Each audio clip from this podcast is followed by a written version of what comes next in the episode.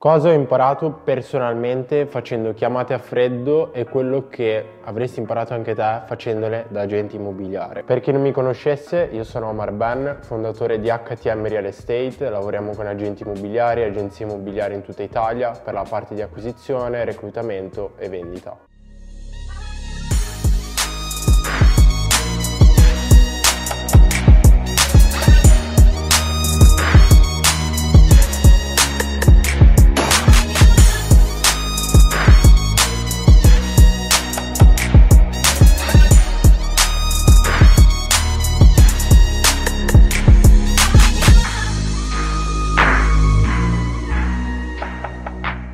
Io voglio condividere quella che è la mia esperienza di quando ero un po' più giovane e ho fatto davvero tante chiamate a freddo, tantissimi approcci a freddo, zona, tutte le cose che magari può aver fatto un agente immobiliare adulto, io l'ho sperimentato quando ero estremamente giovane e vedo davvero tantissimi agenti immobiliari che vogliono evitare questo tipo di approccio, un po' l'approccio del classico venditore aggressivo, eh, è un po' un problema che abbiamo anche un po' noi in Italia, no? nell'avere un po' paura di vendere alle persone, che è una paura che avviene perché tante persone hanno paura di essere rifiutate dall'altra parte. Tutti provano a evitare questo tipo di approcci, ma non spiegano che ci sono davvero degli aspetti positivi e che ti possono dare delle esperienze che prima non avevi magari rispetto a quando hai iniziato. Quindi voglio condividere un po' la mia esperienza avendo lavorato anch'io con un'agenzia esterna, avendo fatto chiamate a freddo, zona, qualsiasi cosa l'ho fatta e l'ho fatta a volumi davvero importanti importanti e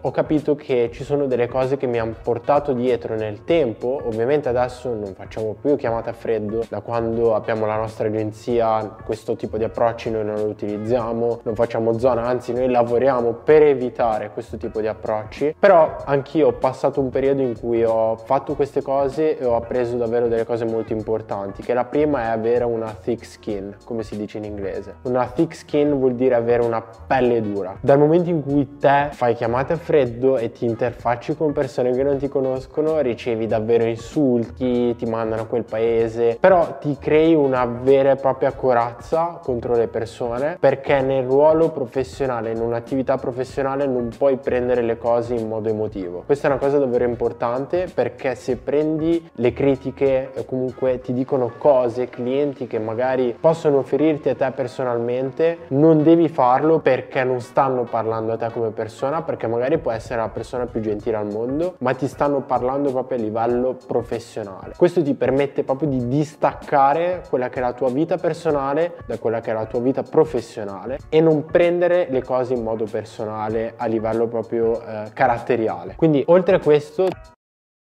Ehi! Sei un agente immobiliare e vuoi acquisire minimo 6 incarichi di vendita in 90 giorni? Clicca nel link in descrizione e richiedi una consulenza gratuita con i nostri collaboratori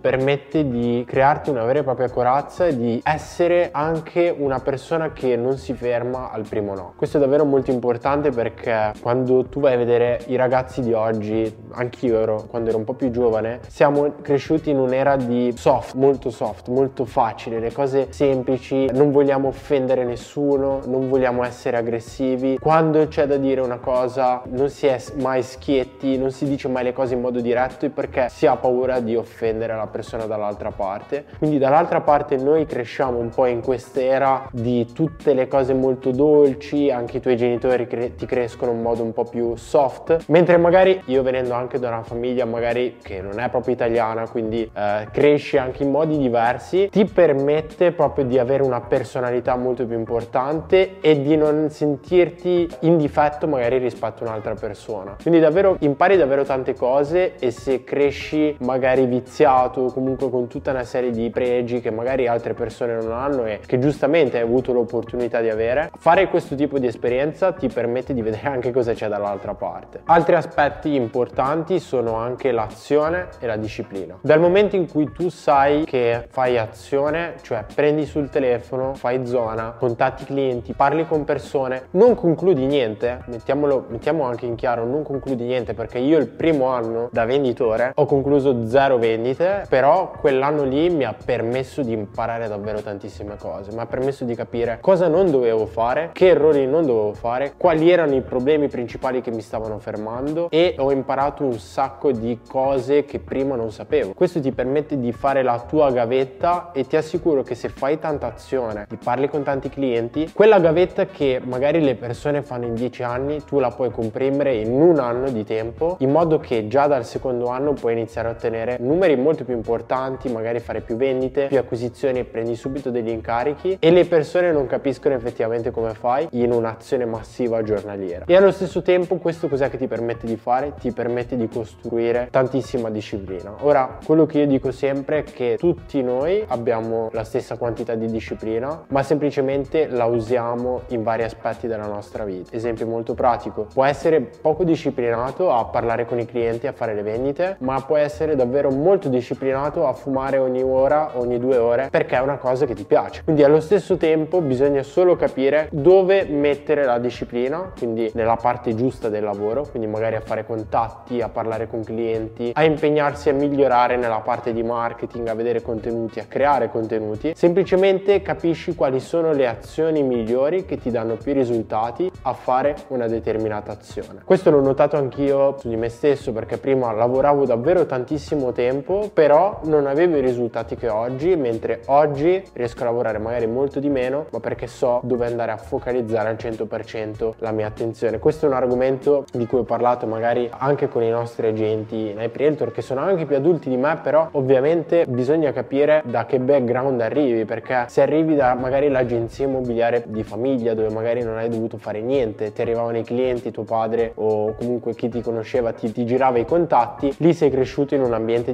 diverso dove magari io ti invito, fatti anche 10 chiamate a freddo al giorno, solo per capire effettivamente chi c'è dall'altra parte, magari non per prendere clienti, ma solo per sperimentare e avere questa nuova esperienza e ti assicuro che vedrai davvero un incremento a livello anche di tua personalità e di confidenza che hai con i clienti. Nel frattempo io ti consiglio di vedere anche tutte queste informazioni in Agente Immobiliare 2.0 che trovi nel primo link in descrizione. Nel frattempo se ti è piaciuto questo video iscriviti, lascia mi piace, commenta, racconta anche magari le tue esperienze, la tua gavetta che hai fatto anche te in passato e nel frattempo noi ci vediamo in un prossimo video.